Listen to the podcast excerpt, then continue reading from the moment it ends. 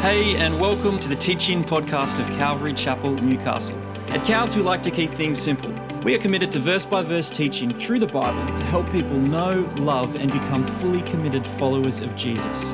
It is our prayer and hope that this message challenges, encourages, and equips you to that end.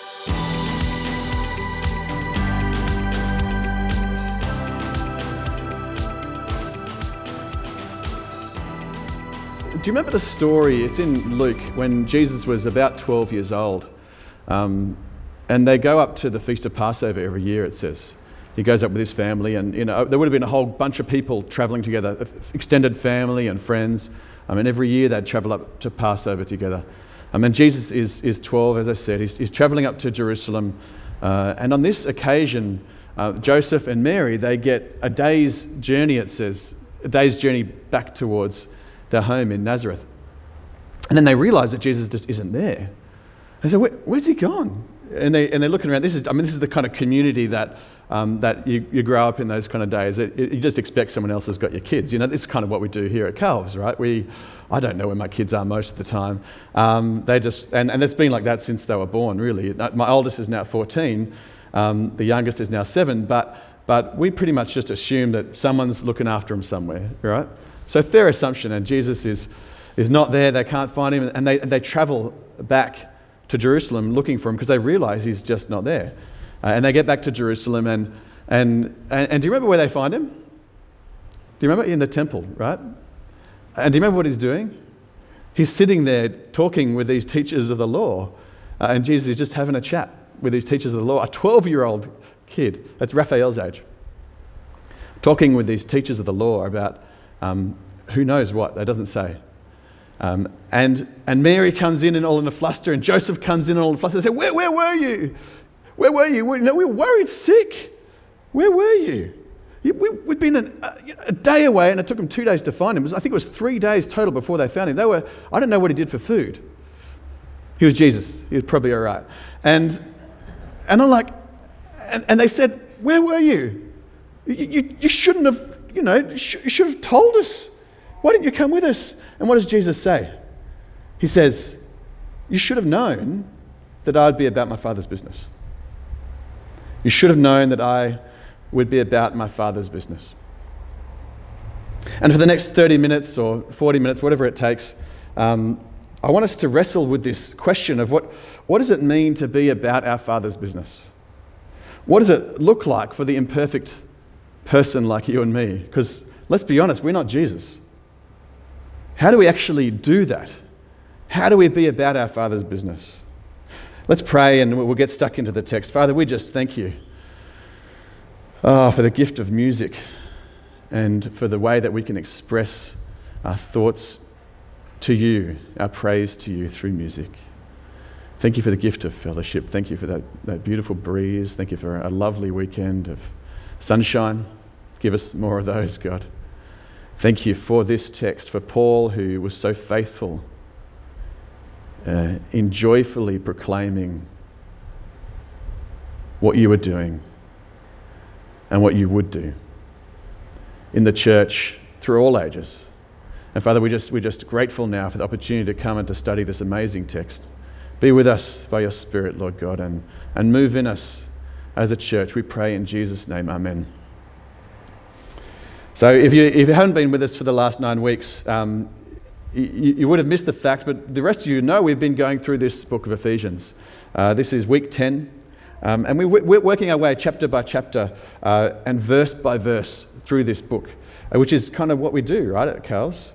Uh, it gives us the opportunity to hear the whole counsel of God. This is why we teach verse by verse and chapter by chapter. It's not um, a doctrinal necessity to ch- teach chapter by chapter and verse by verse, but it is what we do because we want to hear the whole counsel of God. And we're not going to always do it, there'll be topicals here and there, but, but it's been a really sweet time for me of being challenged every single week, of being encouraged every step of the way. And uh, I guess by way of reminder, you know, this letter was written by Paul to Ephesus, which is a church on the western coast of Turkey, modern day Turkey. And he writes this letter to really to provide some encouragement to them because there had been a bit of suffering going on, hadn't there? There'd been some hardship. And, and to Paul, most of all, he was in prison when he's writing this letter. And he wants to encourage them with the truth that's in the gospel. And he outlines that truth of what it means to follow God in those first three chapters of Ephesians. He, he, he, outlines what it means to be children of God. And, and we, we had this kind of phrase that we say for this, for this whole series it's sit, walk, stand. And the first three chapters, we are sitting. We are sitting in the light of what God has done and is doing through his church. And here, in, the, in these next couple of chapters, we're in, we're in the walking bit, walking out that faith. And last week, James did an amazing job of really walking us through the end of chapter 4 with this wonderful truth that we put on a new life in Christ. You know, it's like we, we've taken off the old life, we're like a garment. We've taken off the old life and we've put on this new self. And as it turns out, this changes everything about how we relate to one another. But specifically, we looked last week at, at, the, at truthfulness, at anger at forgiveness and at, at kindness. And now we come to chapter 5, where we see three further results of the new life that we have in Christ. So, for ease of, of navigation, we're going to just divvy this passage up. It's a pretty long passage, and we'll get through it, try and get through it as quickly as we can. Um, but, but we have three sections, three chunks. Number one, verses 1 to 5, walk in love. Section number two, Verses 6 to 14 walk in light. And section number 3, verses 15 to 21 walk in wisdom. So let's dive right into chapter 5, verse 1. Therefore, says Paul, be imitators of God as beloved children, and walk in love as Christ loved us and gave himself up for us, a fragrant offering and sacrifice to God. Uh, one of my teachers at Bible college used to say, whenever you see a therefore, ask what it is there for. Right? So, why is he saying therefore? Well, because since, as it says in the last verse, God has forgiven you, the last verse of chapter 4, God has forgiven you, and with everything that entails, therefore, imitate God. It says, as beloved children. So we are to imitate God the Father, not to become his children, take note, but because we are his children. Now, I see this all the time in my kids. My kids imitate me, they do what I do. Uh, sometimes that's a good thing, and sometimes not so good. Sometimes it's a little bit embarrassing. Like, where did that come from? And then I go, oh, that was me. You know, and you find yourself, even as a parent, don't you, saying things to your kids that you thought you would never say to your children. You know, that was my dad talking. That's weird. Um, it's natural to imitate your parents. It's natural. But we imitate God because we are His children. We don't imitate to become His children. It is, it is, it is, the, the, is the result of relationship with God. That's why we imitate God. But we're also called, you'll see in the next little verse there, to imitate Christ, aren't we? So there's God the Father, who we imitate, and we imitate Christ. And Christ loved us so much, it says, what? That he gave himself up as a sacrifice in our family devotions this week, we, we actually, this exact verse came up, which was really cool. Uh, and it, it, was in reference to the part we were looking at in our family devotions in the book of Leviticus, where it describes all these different kinds of offerings. Um, and what Leviticus says is that there's more than one kind of offering that's given. The first of the two mentioned in this verse here, in verse 2, is, is the sacrifice, the, which was the offering for sin. It's the offering that would result in forgiveness for the one who is making the offering. And as we know, this is exactly what Jesus did, didn't he? He died as a sacrifice for the sins of the world. In 1 John chapter 2, it says, He is the propitiation. It's a fancy word. Propitiation just means like the covering or the, the thing that makes us right. He is the propitiation for our sins, and not for ours only, but also for the sins of the whole world. But what's really cool about this verse, I think, is that second type of offering that Jesus represents. It's the fragrant offering. And this went beyond the basis of relationship, that, that, that's forgiveness of sin, into sacrificing something that you, that you own simply to please the Lord. So it wasn't about getting right with the Lord. You're already right with the Lord. That's the sacrifice for sin.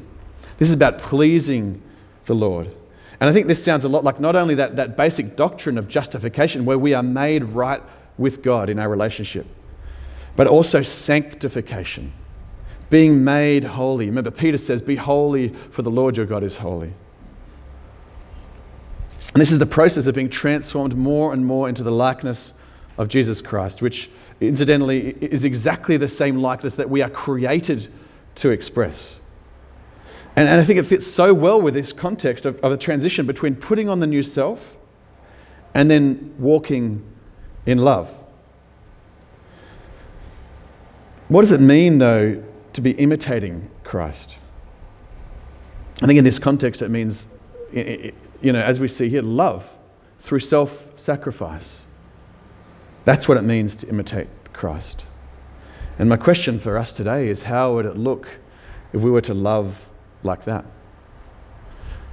How would our churches be different if we were to love sacrificially like Christ loved us?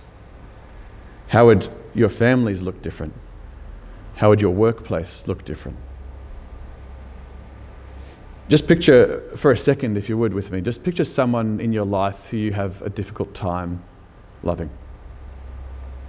They just get on your nerves, or, or they say hurtful things, or they make your life somehow just difficult.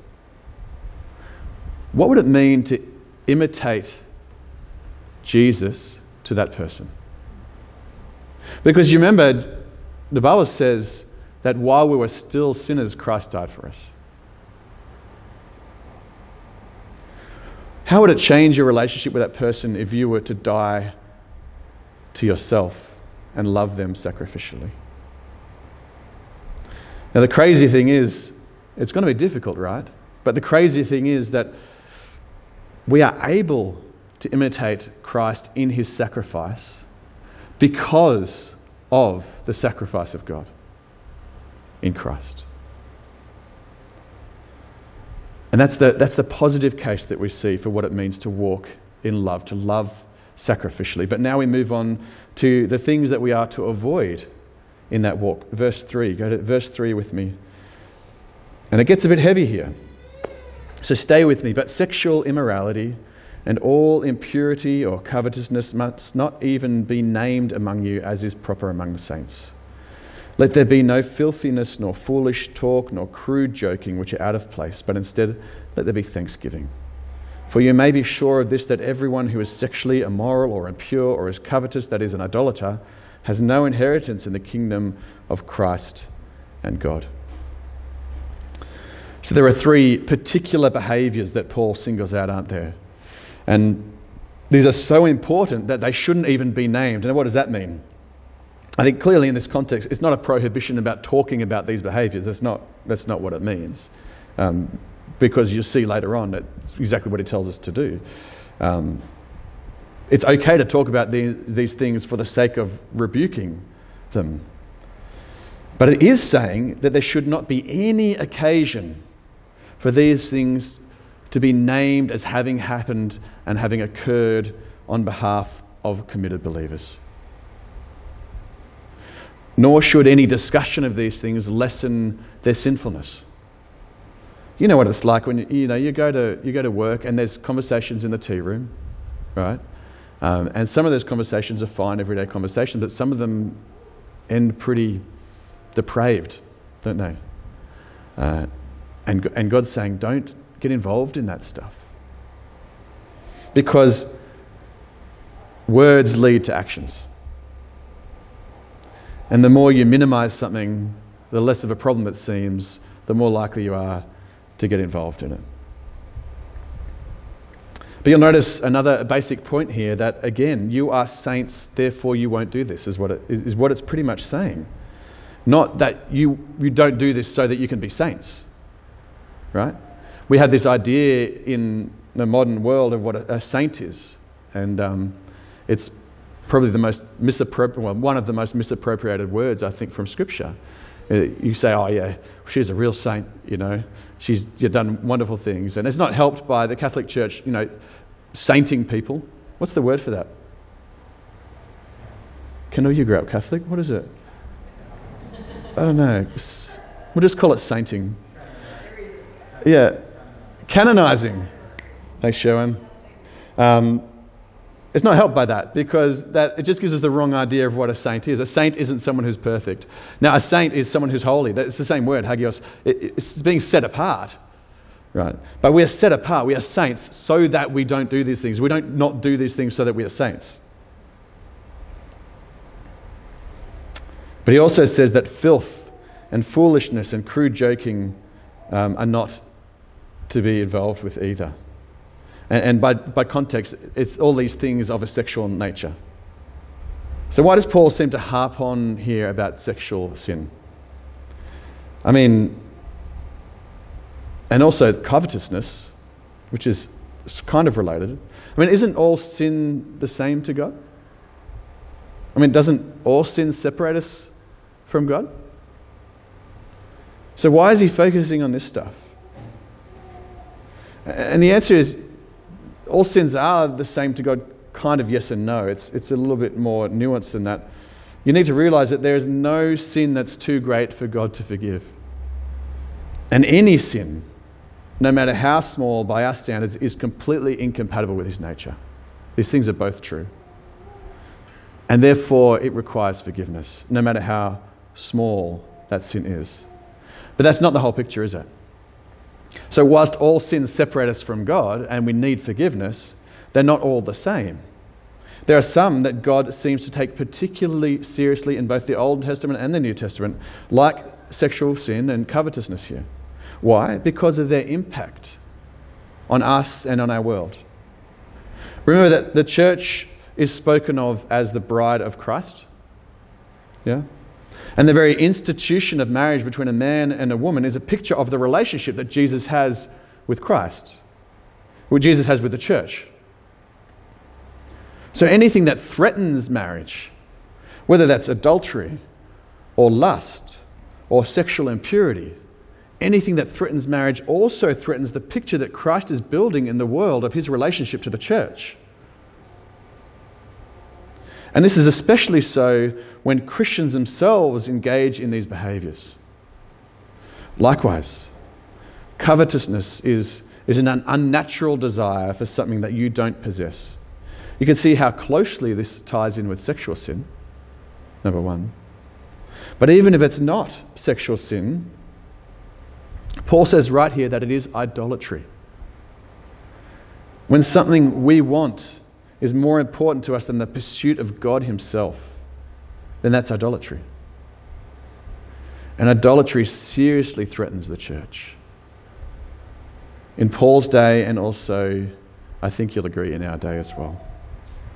And, and to raise the bar even higher, it's not just the sexual act in itself, but also the filthiness, the foolish talk, the crude joking that saints are to reject. It's quite simple. Just don't go there, is what Paul's saying. And this is a challenge for men and women to remain pure. Now, I'm not going to go into personal details here, but I do want to say it's very easy to get stuck in a rut as a Christian man in this area.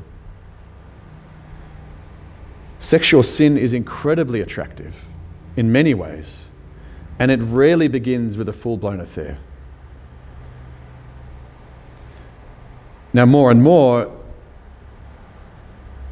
sexual sin is affecting women in our world as well, for various reasons. But I'm of the firm opinion that we need to be talking about this as a church more and not less. I'd much rather be in the trenches of spiritual warfare with a man who is committed to growth in this area, committed to accountability, committed to purity, and surrounded by people who seem to have it all together, and yet for some reason they're never willing to share their struggles. I'm not saying this is something that everyone struggles with because it's not. But statistically, it's going to be a large number. We need to not pretend that everything is just fine all the time. It reminds me kind of of this old movie I watched when I was a kid called Erik the Viking. I don't know if you, any of you know it. It's like a really, really bad movie. But um, the, the idea is there's this world that is kind of floating on the ocean, and they're all Vikings. Um, and it turns out that the world is actually flat, and there's an edge of the world. And the, the, the kind of this land that these people live in is about to fall off the edge of the world. In the meantime, it's sinking. And um, the king, um, everybody's kind of up to their ankles in water while this, while this, uh, this whole country is sinking. Uh, and the king's like, We are not sinking. I repeat, we are not sinking. Um, and, and around them, everybody just like the people's heads start to go underwater. And more and more people just start disappearing. Um, we are not sinking. It's complete denial of a problem. And I think that we can do that in the church as well. See, this kind of thinking that we are not sinking is deadly. It's deadly because it leads to a denial of a problem, which leads to never fixing the problem. And this kind of stuff is deadly to your witness. It's deadly to your mission and potentially deadly to your faith. Now, men, if you want to talk to me more about how I manage this, then find me and talk to me talk to me. I'm happy to share privately the lessons I've learned that have actually worked for me in this area. But we could also apply this strategy to the equally dangerous sin of covetousness. How many people have fallen away from the faith because their love for God has been neglected while their love for the things of this world increase? We live in an upside down world. We are called to love people and to use things. And so often we find ourselves loving things and using people.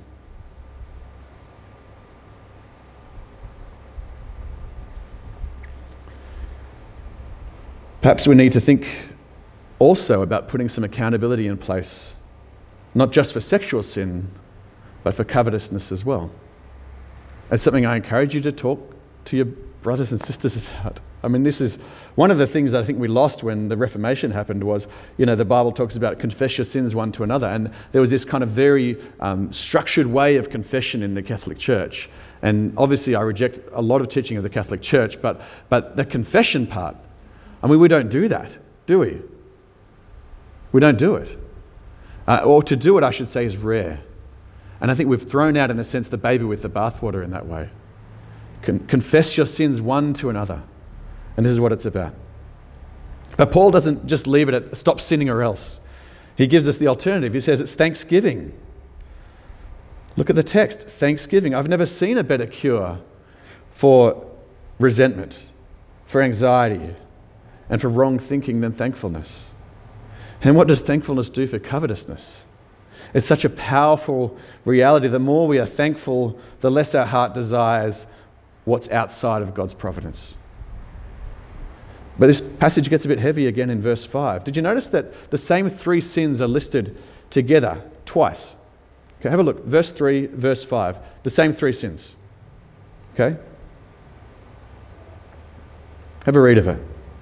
That's because in the second mention it's different. And you'll notice a slight difference there. We go from these sins being committed in verse 3 to people who actually habitually and unrepentantly continue in these sins. You see, since sainthood implies obedience, and it does, then anyone who does these disobedient things habitually and unrepentantly is not a saint. It sounds heavy, but it's exactly what Paul says. Anyone who does these disobedient things habitually and unrepentantly is not a saint. This is not my opinion.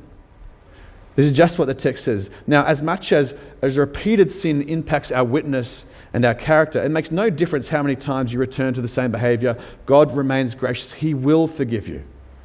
But I want to be really, really clear here. If this unrepentance is you, if you are finding yourself in persistent and unrepentant sin, the solution is not to try harder to be a better saint. It's not. It's to recognize that if this is you, you are not a saint. And something needs to change urgently. But remember, God is gracious. I love that verse in 2 Chronicles chapter 7. It says, If my people who are called by name, my name will humble themselves and pray and seek my face and turn from their wicked ways, then I will hear from heaven and I will forgive their sin and I will heal their land. God is gracious and He offers forgiveness no matter how far down the road we get. And that concludes for us this section on walking in love. which includes avoiding evil. And it brings us to this second section, walking in light. Uh, before we read it, it's probably worth defining what we mean by light. You see, light here means goodness, with a particular emphasis on truth being known. So, where it says light, you could almost substitute in truth and goodness, right? Let's read it. Verse 6 Let no one deceive you with empty words, for because of these things, the wrath of God comes upon the sons of disobedience. Therefore, do not become partners with them. So, the first challenge to truth and goodness or, or light is these sons of disobedience, who, who probably were people who claimed to be believers on the context. And it seems that they've been trying to convince people that this list of sins that we've encountered in verses 3 to 5 is really not that bad, they say. So they're challenging truth and they're challenging goodness. And, and people are saying that wrong things are right things. Does that sound familiar to you? I mean, I hear it almost every single day that wrong things are right things. How often does that happen in our world?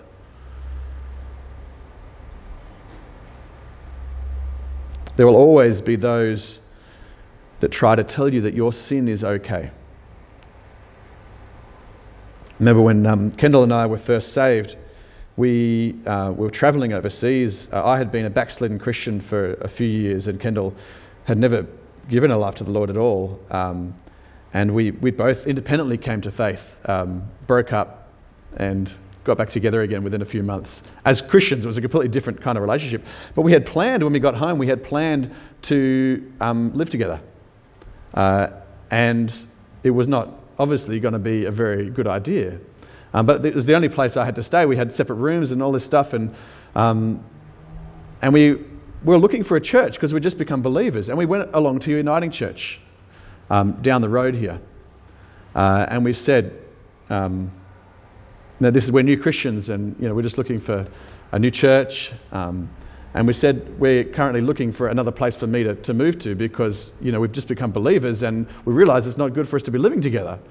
And the, the pastor at the United Church said, "Oh, don't worry about that. You know, doesn't matter.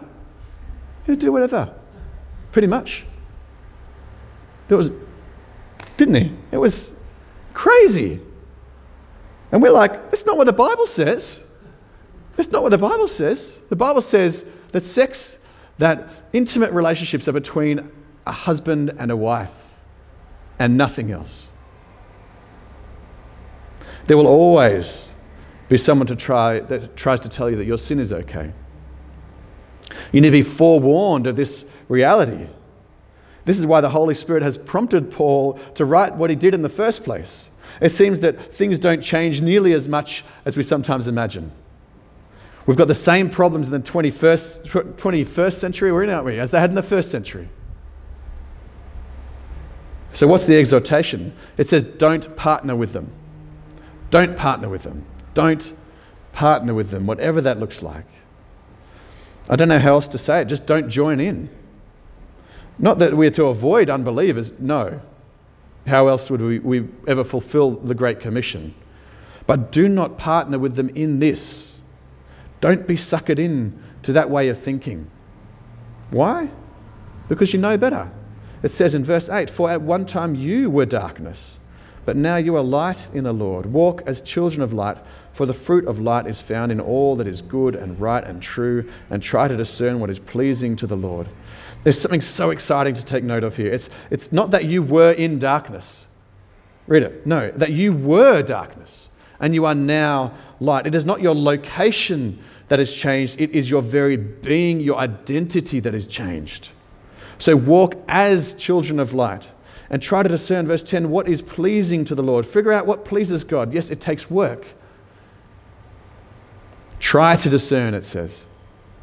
You need to actually put effort in to find out what it is that pleases the Lord. But the implication is then go and do it. You don't find out and then go, oh, yeah, cool, now I know. Uh, you find out and go, now I'm going to do it. And avoiding the opposite, again, is also an imperative. Verse 11 Take no part in the unfruitful works of darkness, but instead expose them. For it is shameful even to speak of the things that they do in secret. But when anything is exposed by the light, it becomes visible. For anything that becomes visible is light. To expose means to make visible, i.e., to bring to light. And I suspect here that shameful, when it says shameful, it's used in the sense of being embarrassing rather than being morally wrong to talk about these things. After all, how do you expose something without speaking about it? Wouldn't make sense.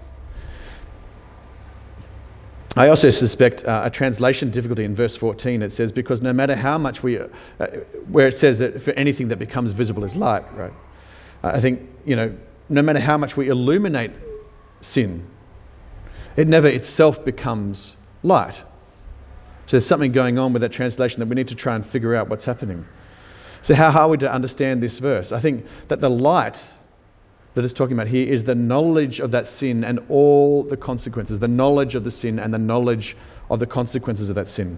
Let's take, uh, for an example, lying. Okay? So, if we expose dishonesty itself, not just a dishonest action, but if we expose dishonesty, the very notion of dishonesty, and we bring understanding about what the, the consequences of a dishonesty are, we, we discover that dishonesty brings trust into question. It ruins trust. It prevents intimacy. It prevents growth. It prevents an accurate understanding of what the problems are in a particular situation, etc., etc., etc. So the visibility of that issue becomes a light to those who see it. So when you understand in the light, when things are brought to light and their consequences are brought to light, it becomes a light to others. So, my question for us is how can we bring light to our peers? At school, at work, at uni, with our unbelieving families. Jesus said, remember, he said that you are a light to the world, and a light shouldn't be hidden. Uh, one answer, I think, might be found in asking the question what has Christ done for you to bring light? How has he transformed you? How has Jesus reached into the darkness of your soul with the light of his love? And I think starting with sharing that story itself might be a good place to start. Verse 14, the end of verse 14, 14b. Therefore it says, Awake, O sleeper, and arise from the dead, and Christ will shine on you. In your translation, it might have this separated with a little bit of an indent, and um, it's because there's very good evidence that this section was actually an excerpt from a worship song. Okay? Now, this excites me for two reasons. Number one, we see the permission given to express uh, thoughts about God creatively, right? And as a worship leader, as someone who's done worship leading for a long period of time and does like to write the occasional song, I, I think that's exciting to me. That God's okay with us expressing our thoughts about Him creatively. Remember, when this song was written, it wasn't Scripture, right? And it's not even in Scripture. That particular phrase is not, there's nothing quite like it in Scripture. There's a, there's a verse in Isaiah which has some similarities, but it really misses the point. It's a long way off. So this person is expressing, yes, something that is, is true in Scripture, and is expressing that creatively. And then, and then Paul ends up putting it in his letter, and it becomes Scripture under the influence of the Holy Spirit. And that's really cool. And, and the second thing that I think is, is really cool about this verse is what it's actually saying about God's moving in the world. This is a call to sleepers. Who are the sleepers? Well, the sleepers who are those who don't yet know God, who aren't yet in a saving relationship with God. And it says, Arise from the dead. And it says, Christ will shine on you. In other words, have new life and the transforming truth of Christ will change your minds and change your hearts. So it's evangelistic, right? But how many non believers are reading this in Ephesus, do you think? Probably none, I think. So why is it here? Well, I think it's here to stir the believer, that's you and me, to stir us with the truth of its content, to stir us to the purpose for which we are called, which is to go and make disciples, to go and to be salt and to be light. Church, the world is full of sleepers, of dead people walking. And Christ has purpose to use you as the conduit by which he reaches into our world and turns on the lights. And the question is are you willing? Am I willing? And we move on to this third and, and final section walk in wisdom. Verse 15 it says, Look carefully then how you walk, not as unwise, but as wise, making the best use of the time because the days are evil. Therefore, do not be foolish, but understand what the will of the Lord is. That word, make the best use of, is a word that was used in the marketplace uh, in ancient Greece, uh, in ancient Rome. Greek word. The word's exagorazo, uh, and it literally means just get the best deal. So you would, you would go and exagorazo, you would get the best deal for a particular thing. So what Paul's saying is, is, is, is get the best deal out of life. Uh, get the best deal. I, I was reading this week about a fellow called William Wilberforce. You've probably heard of him. Um, he lived in the late 1700s. He came from a wealthy family. Uh, he was um, involved in poli- he became involved in politics. Uh, it was just something he was quite interested in. He was a very naturally articulate person, um, very charismatic. Um, and he found himself in politics as a non believer, really. Kind of the, the, probably a nominal believer, we'd call him. Someone who grew up in the church. But at age 27, he has this conversion experience. Um, and he realizes that there's a different way to live your faith than what he's been doing. And soon after that conversion experience, he becomes interested in what's happening in the slave trade. And he discovers the problems with the slave trade, the evils that it is promoting, um, the very evil nature of it in the first place. And he commits his life to its abolishment. And soon after um, that, he is pushing this agenda in, in the Parliament of, of Britain. Now, he's too conservative for the progressives. They don't really like him very much. He's also too radical for the conservatives, so they don't like him very much either. And he's got friends in a lot of different places, and as I said, he's very charismatic, but he's not, he doesn't fit into a political party. But by 1789, he had 12 bills that were passed through Parliament that all ended up getting overturned on legal technicalities. 1789. So he didn't stop. He had other bills that were all defeated in 1791, 1792, 1793, 1797, 1798, 1799, 1804, 1805. He saw that God's providence had put him in this position with this unique set of skills and this unique abilities, and he didn't quit. He battled poor health. He had very poor health. He was bedridden for weeks at a time. He was vilified by his opponents who spoke, I quote, of the damnable doctrines of Wilberforce and his hypocritical allies. Hypocritical allies. That sounds familiar, doesn't it, as a, as a criticism? His friends were worried for his safety, like his literal safety of his life, but he kept on going. William Wilberforce discovered three days before his death that the final bill to ensure the freedom of slaves across the entire British Empire had been secured. The historian uh, G.M. Trevelyan said, one of the turning events in the history of the world. But what you might not know about William Wilberforce is his other interests as well. He was dubbed, I'm going to read this uh, from a a biography. He was dubbed the Prime Minister of a cabinet of philanthropists. He was at one time in active support of 69 philanthropic causes. He gave away one quarter of his annual income to the poor. He fought on behalf of chimney sweeps, single mothers, Sunday schools, orphans, and juvenile delinquents. He helped found parachurch, parachurch groups like the Society for Bettering the Cause of the Poor, the Church Missionary Society, the British and Foreign Bible Society, and the Anti Slavery Society. He was a man who knew what it meant to make the best use of time, I would argue. The psalmist in Psalm 90, verse 12, says this He says, So teach us, it's a prayer, so teach us to number our days that we may get a heart of wisdom. Teach us to number our days that we might get a heart of wisdom. There's something about knowing the finality of our days that lends itself to wisdom. So, church, let's manage our time like our days are numbered because they are. Let's manage our relationships like our days are numbered because they are. Let's manage our finances like our days are numbered because they are. But, says Paul, the days are evil. In fact, we do it because the days are evil. So, what's the relationship? Well, I think Paul is saying that the natural thing to do, the normal thing to do, would be to waste our time by going along with the path of evil that naturally occurs around us every single day of the year. Now, we're all aware of the obvious evil, right? We can all think of examples of evil in our world.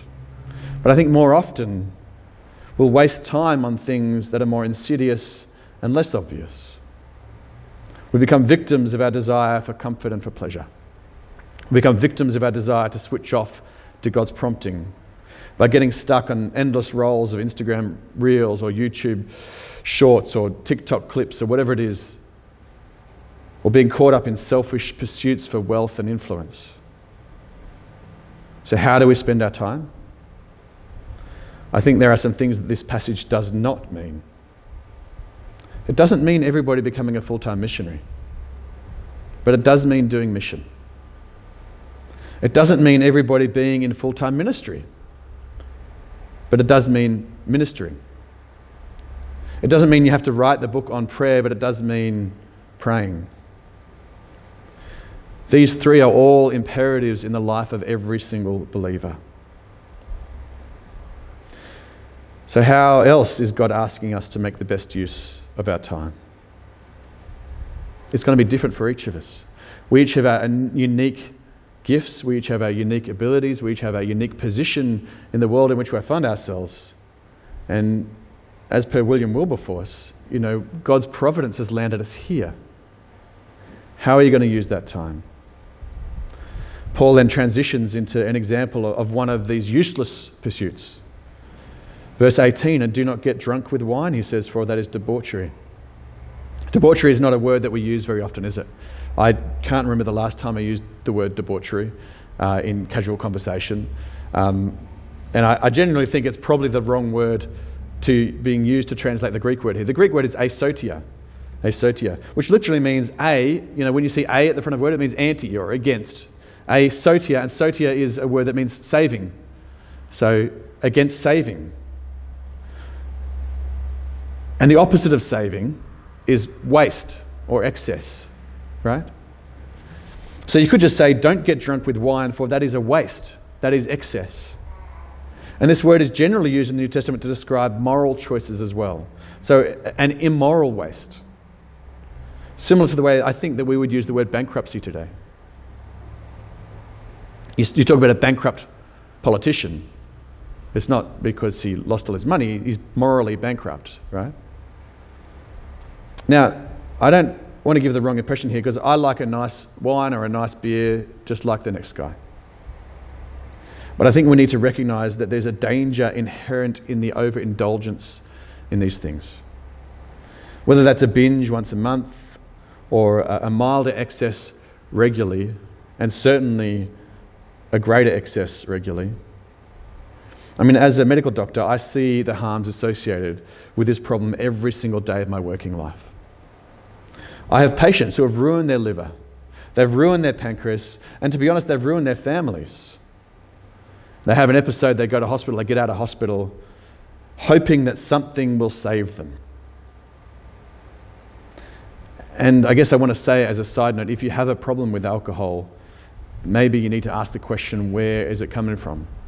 Because so often I see it's a self treatment for anxiety, for unmanaged anxiety. And my encouragement is if that's a problem for you, get the help you need. But see, these guys, they get out of hospital and they're desperate for something that's going to save them. Now, the other way to translate this verse is do not get drunk with much wine, it won't save you. It won't save you it will waste you. And Paul uses this one example of wine and wastage, I think, as an example for all of those things that move us from the path that God has us on into another path altogether. Now, alcohol is, is kind of an obvious one because its effects are pretty obvious. Uh, initially, obviously, the, the chemical effects in the brain that make it clear that, that what's happening. Um, the empty bottles the smell, the red eyes, the long term health effects, the hangover the next day. All of these things are really, really obvious to people. And, and, and so Paul uses an obvious example. But although the other examples are easier to hide, they can be just as damaging. I mean, in teenagers, I see more mental health problems as a result of un- unrestricted access to technology than I do as a result of alcohol. And that's not just teenagers. That's just the tip of the iceberg, though. The real problem is that all of these things, for all ages, whether they're private addictions or wasted pastimes or more public problems of indulgence and excess, are quite literally wasting lives. And it's not new. It didn't start with technology. Every generation has had its own challenges. But what we have, church, is another option. An option that is unknown to so many. But, says Paul in the end of verse 18, but, says Paul, instead of the bankruptcy, of the numbness afforded by these pastimes, instead of that, be filled with the Spirit. Be filled with the Spirit, the same personal Spirit who we can grieve as per chapter 4. And I think that's incidentally a great proof of the personhood of the, of the Holy Spirit. That you can't grieve a force, right? You can grieve the Holy Spirit, you can grieve a person. And that Spirit, not only does He enter you when you are saved, and this is, this is a little bit of theology, but stick with me. He doesn't only enter you when you are saved. And remember, Jesus says, you know, I will be with you always, yea, even unto the end of the age. He stays with you always by His Spirit. But He can also fill you. Fill you. I'm not talking about the weird things that you might do under the influence of the Holy Spirit. I, I mean, I'm all for God displaying His power however He sees fit. But that's not what this is talking about. Remember that this is a contrast between a wasted life and a life of wisdom. It's God's Spirit in us that leads us down the path of wisdom. The fruits of the Spirit are love, joy, peace, patience, kindness, goodness, faithfulness, gentleness, and self control. So, how does being filled with the Spirit look among us? Verse 19 says that you will be addressing one another in psalms and hymns and spiritual songs, singing and making melody to the Lord with your heart Verse 20, giving thanks always and for everything to God the Father in the name of our Lord Jesus Christ, and submitting to one another out of reverence for Christ. That's the re- result of being filled with the Spirit. We're going to come back to those in a second, and I'm going to discuss verse 21 first before I go back and look at 19 to 21 together. This final verse, verse 21, it serves two purposes. The first purpose is to be an introductory statement for the next one and a half chapters on these specific areas of submission in the Christian life. The second purpose that we'll talk about in just a minute. So, the first purpose, as an introduction to the topic of submission within the life of a Christian. You see, submission is a necessity in this life. There are many areas where submission is simply expected and normal. Between the average person and a police officer, you submit. Between a soldier and the commanding officer, they submit. At work with your boss, you submit. From students to teachers, you submit. From children to parents, you submit. And, and this kind of submission is never expected to be done away with by Paul's command here. It's not. Since he repeatedly reinforces the necessity of these areas of submission just below and also in other parts of the New Testament. An important point, I think, is that we are called to submit only in so much as it is appropriate in these contexts. So, for example, your boss can't give you a speeding fine. Right? It would be kind of weird, right? Uh, and you don't do a quarterly performance review with a police officer that pulls you over. Neither would you need to submit to, say, an elder's instruction on who to marry, or a university lecturer's request to abandon your belief in biblical inerrancy. There are areas of life where you submit to God alone, and that doesn't change. But submitting appropriately is a part of the results of the spirit filled life. I actually think that it's something that the modern person has trouble with. I, know I did. I had real trouble submitting to authority.